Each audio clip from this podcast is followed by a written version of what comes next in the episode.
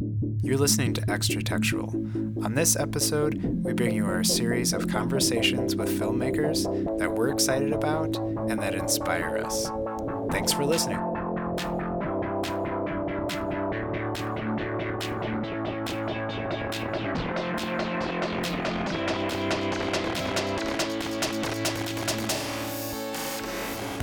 Thanks for joining us out there on this episode.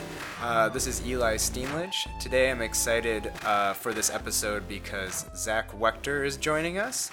Um, he's a director of the films Straight Down Low and Election Day. Um, and besides other projects like some music videos, I believe. So, uh, how you doing, Zach? Hey Eli, doing well. Thanks so much for having me. Excited to be here. Yeah, thanks. And where are you joining us from? Uh, I'm joining you from my bedroom in Highland Park in Los Angeles, California. Uh, best acoustics in the house over here. Nice, nice. Very good. So, yeah, I was excited to talk to you because uh, I had seen your film Straight Down Low um, online and was really a big fan. I'm also a fan of film noir and that kind of style and thought it did well. Uh, before we dig into that film a little bit more, can you tell me a little bit about some of your background and um, what drew you to filmmaking, things like that? Yeah, yeah, absolutely. Um, well, I grew up here in the greater Los Angeles area. I grew up in the Valley. Yeah. And um, apart from just being a normal kid uh, in, in, in just about every way, I grew up loving TV and movies, um, just being very glued to my TV set and addicted to the stuff. um, so, so it's really it's always been a part of how I relate to myself and experiences and the world at large. Yeah. And um, I my dad is a filmmaker and he works now in reality TV, but made Cool. a couple features back in the day. Nice. So yeah, so watching his movies and shows really inspired my early interest in filmmaking and, and still does for that matter. Hmm. Um, but uh, I started making my own movies as a kid, um, and I took a video class in high school with a great teacher that really solidified my interest. Uh, and then went to film school at Chapman University. Okay. Cool. Did you um, spend any time like uh, on set or anything with your dad growing up, or like were you just around that environment a lot? When I was a little kid, I got to visit set a couple times, which was always a dream come true. He did one. He, he worked for America's Funniest People and Okay. did this sketch called The Jackalope with this little stuffed animal that was just the coolest. I think I remember that actually. Yeah. Yeah, when, Yes. when you when you're when you're four, it's a pretty big deal. Right. right. Um, and uh, so I visited set a few times, and then when I was a teenager, I um, started a PA on his shoots, Oh, uh, which was a really formative experience. I worked on some weird reality TV shows. um, got to see the world and really just got to see kind of production from the ground up, which which was neat. yeah. I mean, I think that's really the best way to learn that stuff is just hands on and and being on a on a set and production environment like that. Uh, yeah, I think that there's a lot that you can learn studying text, tons to be learned watching movies. But if you want to make movies, you got to see how they're made. Yeah, exactly. So you uh, originally said your collaborator Jack Seidman was supposed to join us, but um, how did you guys get connected? Since you've wrote, written most of your projects together, is that right? Or he's written. That's them? right. Yeah. Yeah, for whatever it's worth, Jack Seidman is how you pronounce his name. Okay, thanks. Um, I met my dear friend and collaborator, my writing partner, Jack Seidman, when we were six years old. Uh, Jack and I actually went to the same elementary school and middle school and high school together. Okay. Kind of grew up alongside each other, not as super close friends, but knew each other. We were both Mhm. kind of uh, a couple of the film film kids in our in our school, Yeah. and we both got into the same college. And Jack asked me uh, if I wanted to be his roommate freshman year, which I really honestly didn't. Now I can look back and say I'm very glad I did. Become a very, very dear friend, uh, my closest collaborator, and uh, we've been writing alongside each other for about six or seven years now, um, which feels more like 50 years of being married to one another yeah. Uh, yeah. at this point. Cool. Cool. So, kind of digging into some of your films, uh, I want to talk about. So, you kind of seem to take genre conventions and kind of place them in unconventional settings. So, like with Election Day, you have kind of serious political drama, an election scandal happening in a high school. And then also, straight lowdown, you kind of have this um, noir, uh, kind of classic noir set in high school and things happening between these kind of inner city gangs. Where does your interest in genre kind of come from? And is that something you want to explore more, or is just kind of something that came up with these two films? Yeah, I uh, well, I, I grew up watching mostly classic older movies. Okay. Um, and I think a lot of my interest in genre comes from that being my experience of, of getting to know the craft and getting getting to getting to watch movies that I learned to love. Um, I love suspense thrillers. I've always loved film noir, action movies, sci-fi for that matter. Um, and I, in film school, felt really out of place with my interests in a lot of ways. I think there were a lot of guys and girls that appreciated these older movies that a lot, but a lot of people that were into indie movies and kind of the scene at Chapman, people that were into blockbusters and stuff too. Yeah. Um, I then I saw a movie called Brick, directed by Rian Nice. Johnson, Yeah. and that opened my eyes to the idea of combining and refreshing genre. Okay. Um, so it's kind of it, it, it- it's become uh, where my interest lies in a lot of ways. It's, it's absolutely something I'll continue to explore. Um, and I'm act- I'm actually working on my first feature now. That's a survival movie uh, with a very unique setting. Um, Okay. for those of you who don't know, Brick is a detective movie set in a high school. It's uh, in a lot of ways it's it's got a very different tone than Straight Down Low, but it was definitely you can see some influence there if you watch the two side by side. Yeah. Yeah, I love Brick. I'm a big fan. Um, that's like one of those kind of ideas that you're like, man, why didn't I think of that first? You know, Like, that's so good. Yeah, kind of just the way they talk in that film, and and uh, Rian Johnson's style just is great. Yeah, Why didn't we think of that first? I That- know. that, that, would have been all right by me. I know. And now Rian Johnson's making some small space movie. I don't know. Yeah, no one's, no one's year. heard of that one. Yeah, I don't think so. Um, so uh, so that's cool. Um, the the next film you're talking about, are you able to reveal what kind of setting that film is in, or are you still kind of keeping that quiet? Uh, I can tell you just a little bit. We're keeping Yeah. it under wraps uh, in, in, to a certain extent. Mm-hmm. Uh, but a lot of the work that we've been doing recently has been combining traditional genre uh, and, and movie classicism with Yeah. modern settings like social media and iPhone technology. Mm-hmm. Ah, interesting. So we've started watching um, stuff like there's a short film Noah and a movie Unfriended that has a lot to do with screen storytelling. okay. So that's that's been a, where a lot of our focus has been, is bringing these classic um, movie tropes to, to that digital space. It's just kind of as more uh, screens become more ubiquitous in everyday life. I think Yeah. they become a greater part of movie language. So to to me, it's been very exciting realizing that you know, holy crap, we can retell all sorts of classic movies, but on iPhones. Yeah. And I think that uh, it's not going to take over the industry per se, but I think that we, people are going to be interested in watching this stuff. Yeah. I hope at least. Yeah. As we ta- as we talk over Skype, right, with each other. exactly. Yeah. Yeah. This is an episode of, of, of our new show. Right, exactly. So, what what would you say your kind of pre-production process is like? Can you give us some uh, details on how your films are kind of conceived and written? You give us a little bit of bra- background. Um, I'm just you know interested whenever I hear interviews with filmmakers. I kind of like the nitty gritty stuff, like um, how you kind of come to those ideas, how long it takes you to to write a script and and get it into production and things like that. Yeah. Um, well, in the past, um, I think my development process was a real exercise in thinking about new ways I could update traditional movie tropes. Okay. And that notion is very much still present as I'm searching for new ideas. Um, but as I've kind of matured and, and, and grown to know the world a little better, I spend a lot of time reading the news, trying to stay open to what's going on in the world, and thinking about ways to address contemporary issues, but still using classic film techniques. So I try to find a, the modern element, element to things and why it's relevant now.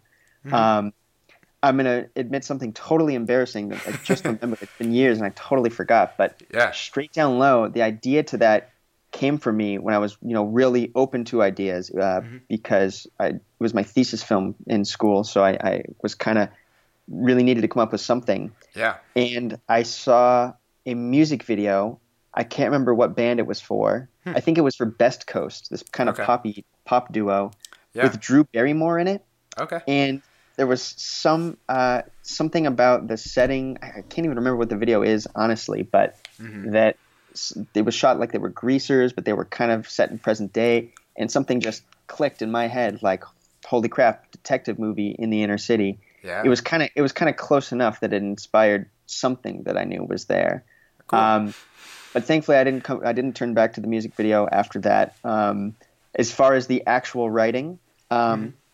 I with with uh, my writing partner Jack, we spend a lot of time developing our plot um, extensively before going to script.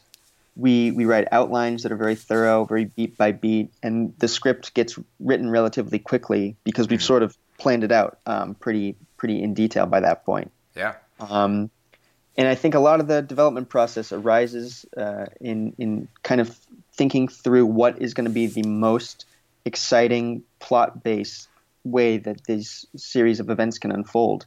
Um, mm-hmm. There's this idea we have that we talk about a lot that has to do with that all our good plot reveals should have two elements and surprise and inevitability.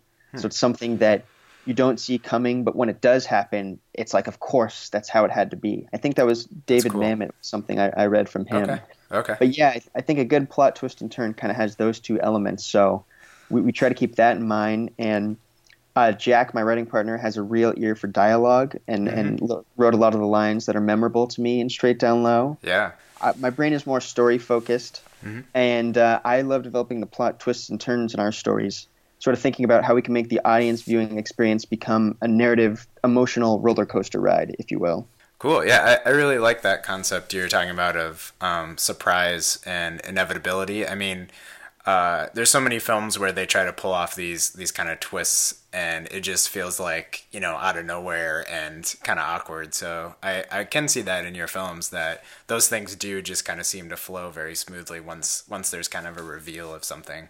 So I think you pulled off that really well.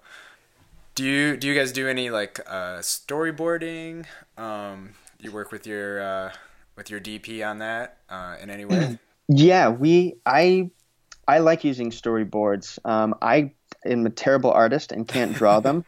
um, but when in working with a DP, I think it's very beneficial to really realize what the shot is going to be um, in in in advance. Um, for Straight Down Low, we Mishka Kornai, who is also my dear friend and is also a very talented director in his own right. Hmm. He he used his iPad um, to take photos. We did photo storyboards for everything. Nice. Nice. So yeah, it was kind of us two lanky dudes on in East LA side by side for a couple weeks, just kind of figuring out the blocking and talking through the best way to photograph things. Um, but not not in the writing phase, but just when we get to that point, it is, sure. I think it's definitely a helpful next step. Yeah, yeah, that is a great way to handle it. So, kind of talking about you being uh, kind of a classic film fan and kind of trying to update these older kind of styles and genres into contemporary terms. Um, could you throw out some of uh, some films that get you excited about making films, or just things that influenced you? Um, they don't have to be classics, uh, you know, like old classics, but yeah, anything. Well, I hope it's all right if they are, because most yeah. of them tend to be. Yeah. Um, yeah. Oh, yeah. I I loved. I watched a ton of uh, Alfred Hitchcock and Billy mm-hmm. Wilder. Mm-hmm. I think I saw all of their movies as early as when I was in high school and fell in love pretty hardcore. Yeah. Uh, Back to the Future was a big movie for me. Yeah. Kind of a perfect script and in its plotting. Mm-hmm. Um, uh, a few other classics like Chinatown, hmm. Double Indemnity, um, Lawrence of Arabia were, were, were big for me too. Um, nowadays, obviously Rian Johnson um, and the Coens, who are masters of all things film and genre. Yeah. Um, and more recently, Damien Chazelle, especially Whiplash, mm. actually, which kind of did something unique with genre in creating suspense with the physical music being played yeah. on. Yeah. Yeah, I remember the end of Whiplash really threw me, where you see that performance, and suddenly I realized this is just like they're in like thriller mode at this point, just battling back and forth, and uh, oh man, was just yeah, so exciting. I didn't realize I would be like that into it, and that final sequence um, was really cool. It's like a it's like a chase scene, but he's just playing the drums. Right. I don't know how he did right. It. Yeah. Um, yeah, talk talk about movies that I've seen that I wish I made. I think we put Whiplash pretty high up there. Yeah, yeah, right. Very cool. So let's talk a little bit more about specifically Straight Down Low. So I think you have a really great rhythm to your films in general, that you have this good combination of style and tone in them.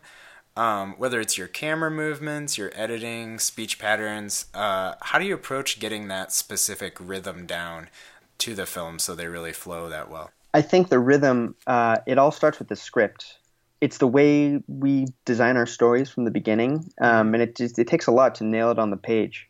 Mm-hmm. But once that happens, um, to me, it just it dictates all the other choices that we make in putting the film together with our team.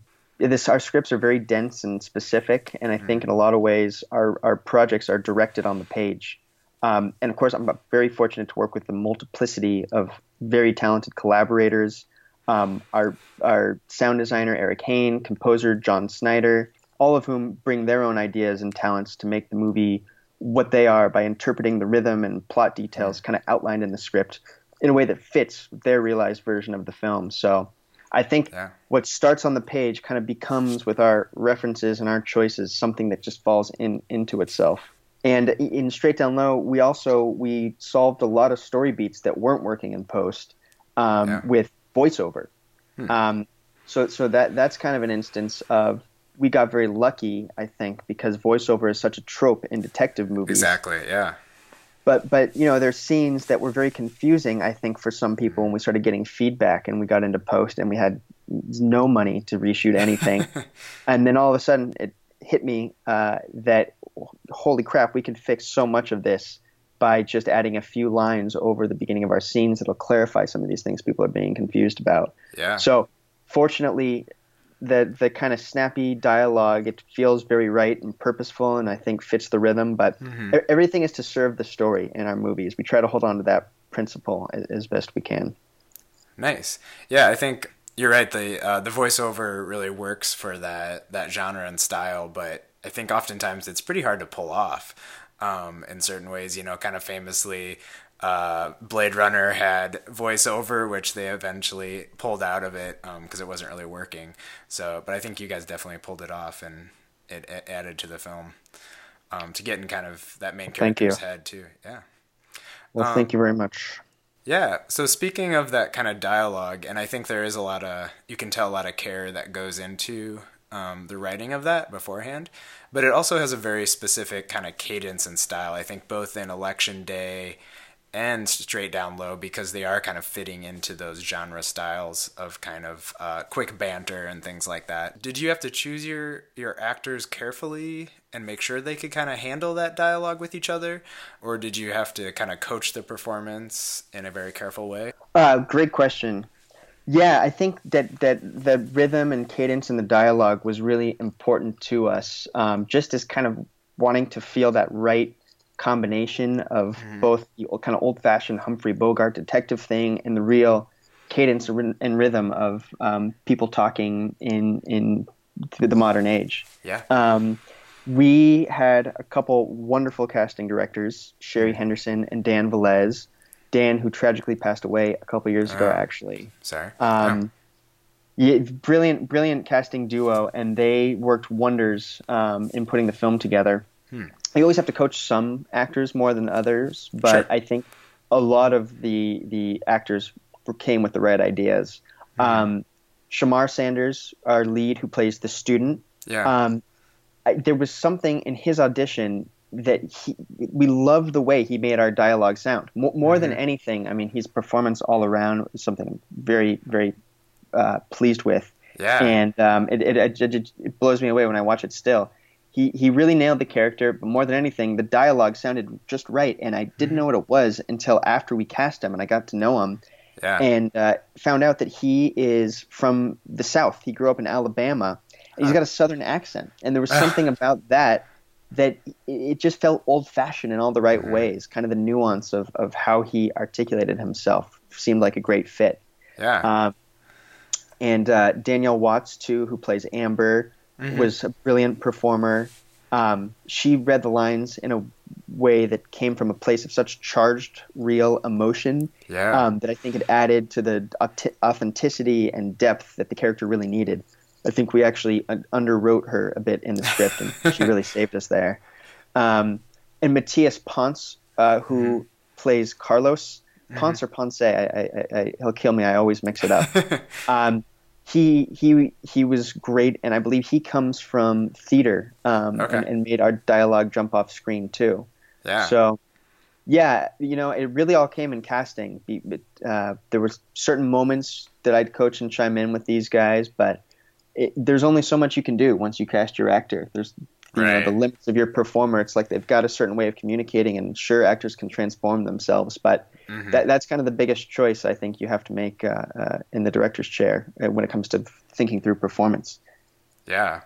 Yeah, it's always uh, so much fun, I think, to see those performances come alive and those characters you wrote. Um, and I think all, all your characters really stood out in this uh, through those actors. That's great. Um, one of our co-hosts on our podcast, who's who's not here with us today, but uh, Jeremy often says of noir films that they're uh, there's always this one more thing in the story that that kind of bugs the detective. You know, they kind of like solve the main crime, but there's just like this kind of lingering, nagging piece of the puzzle that doesn't quite make sense.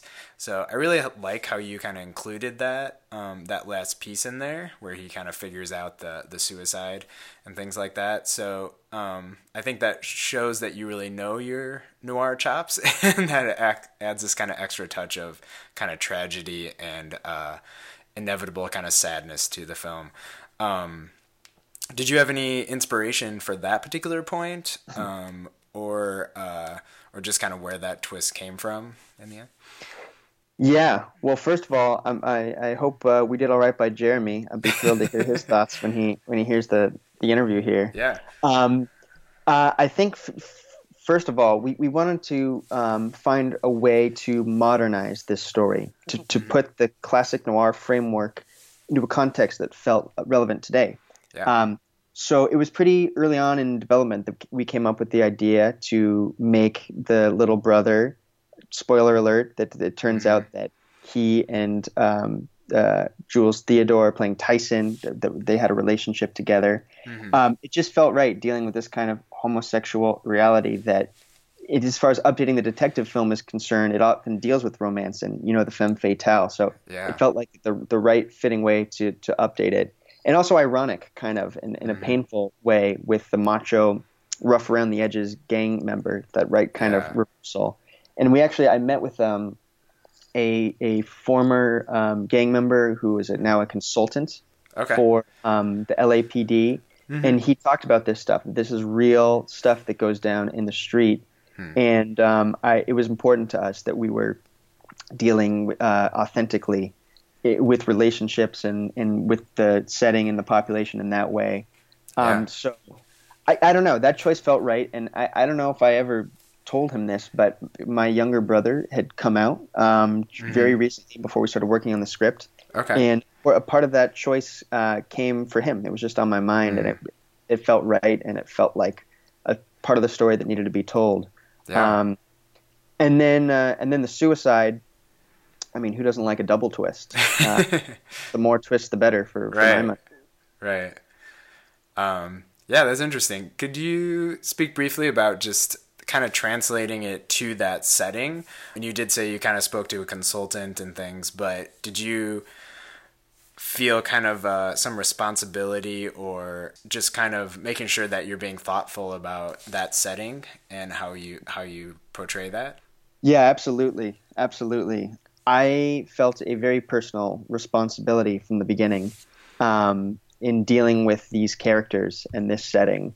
Um, I we were very interested in dealing with kind of modern rela- race relations um, and dealing with street gangs, and it's just totally different than our own experiences. And I Mhm. turned um, to one of my heroes, David Simon, the the showrunner of The Wire Mm-hmm. um, and realized I was going to have to do a lot of research to to be able to understand the complexities of what goes on with street gangs, um, and and for that matter, um, what goes on with young characters that are just starting to get involved um, with street activity.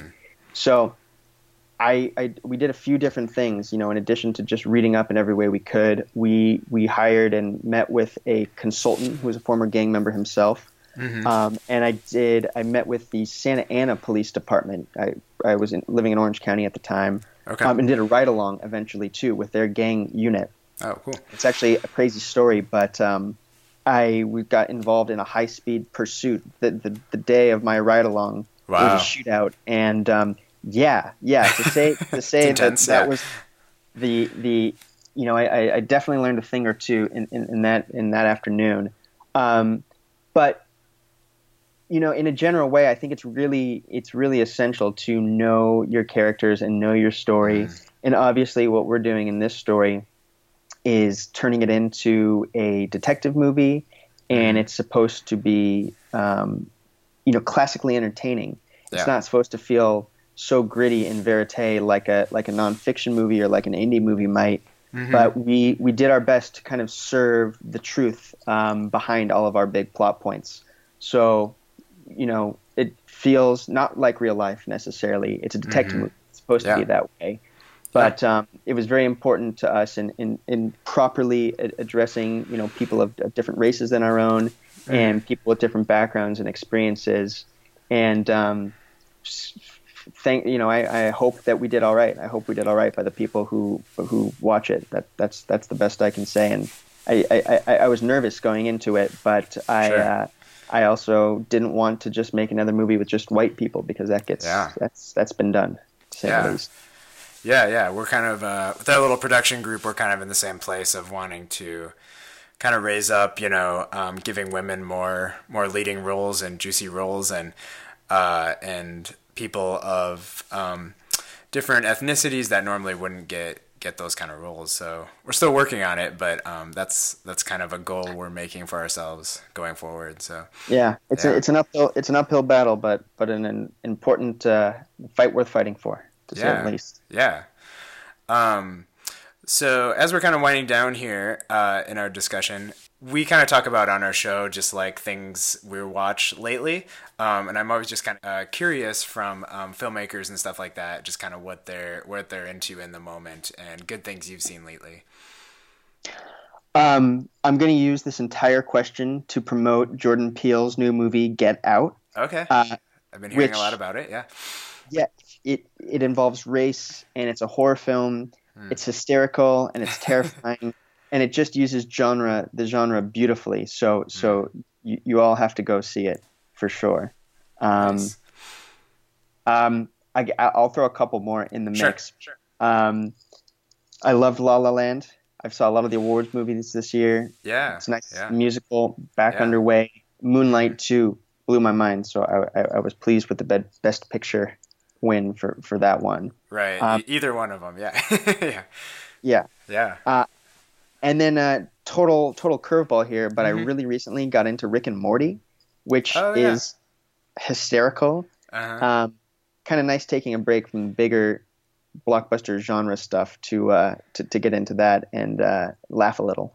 Yeah, uh, I love the the sort of balance in that of like sometimes it's like this show just blew my mind. Totally like cracked open these crazy ideas and then totally immature potty joke the next moment. Like it's like right? both sides of these things. But I think some of the concepts in that show are like the deepest things I've I've heard. It's, yeah. It's kind of the way uh, life should be. It's, it's right. potty joke side by side with psychological universal phenomenon. Mm-hmm. Yeah. Life's just a mixed bag like that. Yeah. Uh, oh, and documentaries too. I've been watching a hmm. ton of documentaries a lot. I've been getting very into Noam Chomsky. Okay. Some wonderful long form documentaries uh, based on his works, hmm. and um, a, a, couple other ones. Hypernormalcy, a BBC documentary that came out at the end of last year. Okay. And uh, Why We Fight, another BBC documentary. I think hmm. it was BBC, um, made in the early 2000s, kind of about the war industry. But documentary is more and more becoming a, a, a source of learning about the world to me, and it's great material. It's, it's, the best way to steal material for a narrative movie is to watch a great documentary and sure. realize something's important that you didn't know about beforehand. Yeah, yeah, for sure. So, and I like that. Um, I think documentaries are becoming more and more available to us. That these streaming streaming channels are kind of giving them priority as well. That we can quickly kind of get them highlighted. Right. Yeah. Totally. Did you you said you mentioned you were kind of into sci-fi. Is that something a direction you want to go in in the near future in any projects as well or? Yeah, yeah, absolutely. I uh my Jack, my writing partner, he often mm-hmm. makes fun of me because I think at least half the ideas that I pitch him for our yeah. next project are naming some movie so and so but with aliens. and, so I think I think I, I don't have that brilliant next idea yet, but I, I know that eventually I'd like to make a movie with aliens or with in aliens. the sci-fi genre, if you will. Yeah. Um, yeah, I also it feels like a rite of passage to try to do a time travel movie at some Mhm. point, just Yeah. because Back to the Future was so big for me, and because Rian Johnson did it with Looper. hmm It feels like a challenge or or um, something I, I've got to do, and I also don't have a great time travel movie idea yet. But I'll get back to you on that. I'm not sure too. it worked, but my thesis film was basically time travel. But I, I was thinking, what if we never mention time travel or like any normal way? Like we never just bring it up or talk about it, but it's included in the story. So I'm not quite sure it worked, but um, that's what we Talk- went for. Talk about a, a movie idea that uh, I wish I had. That's amazing. Um, so uh, to kind of wrap up here, is there anything else you've talked about some of these new projects? But um, where can people find some of your stuff, or where can they find out more about you? Uh, sure. Well, uh, one other project uh, that we finished at the end of last year, um, I did a digital series for a company called Soul Pancake called Okay. Love and Longitude that uh, ex- explores this kind of iPhone syntax storytelling Hmm. um, and involves some never before seen technology. That's premiering in just a couple weeks at South by Southwest. Nice. So you can see, you can see that there, and um, uh, eventually it'll be wide released um, online. So we'll Cool. have more information on that soon. And um, other than that, you can see um, my work. I have a website, zachwechter.com. Some beautiful self promotion if you'd like to check out that. That um, a- and, on Vimeo, I have a lot of my digital work too. Um, but uh, yeah, at, at, at any point, my email's on there. If you anybody who'd like to to see more and stuff that isn't released yet, shoot me an email and be glad to send it your way. Great, great. And we'll link to um, some of that, your website, and some of your projects and the show notes as well for you.